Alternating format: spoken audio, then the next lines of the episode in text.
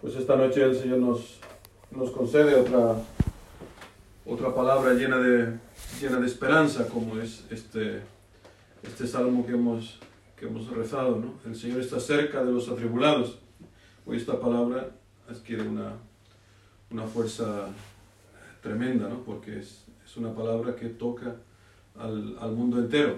Hoy que hemos recibido esta bendición, eh, Urbi et Orbi del, del Santo Padre, pensando realmente en todo, en todo el planeta, pues el Señor está cerca de los atribulados. Hoy yo no creo que haya nadie en, este, en esta tierra que no, esté, que no esté atribulado. Los que están pasando el virus porque están pasándolo y los que lo están temiendo, ¿no? Porque lo están temiendo. O sea, todos estamos en, en, en tensión. Y dice, el, dice esta palabra que el, Él, el Señor, cuida de todos sus huesos. Ni uno solo se quebrará.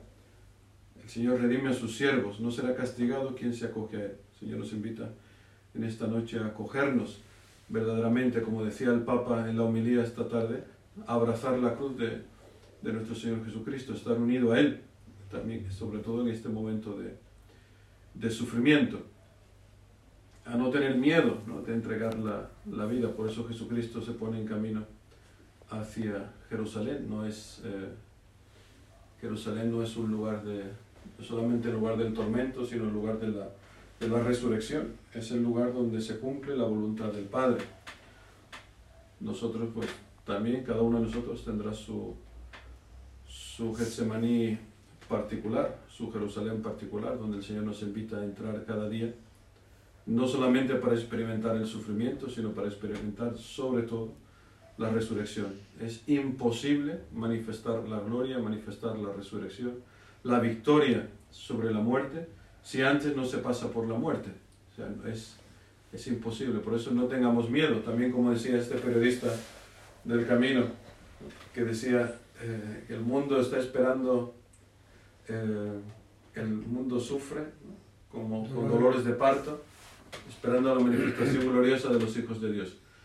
E igual que un parto, ¿no? pues es un momento de, de, mucho sufrimiento, de mucho dolor, de mucha tensión, pero luego, una vez pasado el parto, hay una inmensa alegría cuando hay una nueva vida. Pues también nosotros estamos en, este, en esta tensión, en este parto, esperando que de nosotros nazca este Jesucristo que da, que da frutos de vida eterna.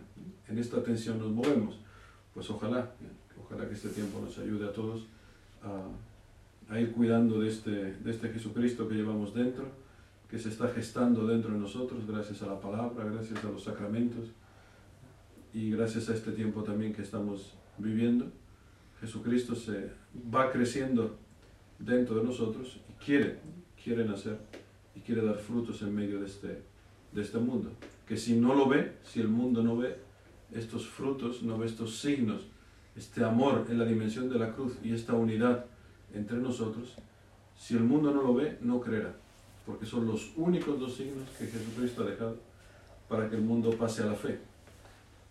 Es nuestra misión, pues, darlos. Por eso necesitamos este alimento diario de la palabra y nosotros en particular tenemos la, la inmensa gracia de poder recibirlo también, de recibir su cuerpo, muchos hermanos pues no lo pueden, lo ansían y tienen que, que esperar, pues que estos alimentos nos ayuden en esta misión tan grande que tenemos de manifestar al mundo este, este amor, que así sea.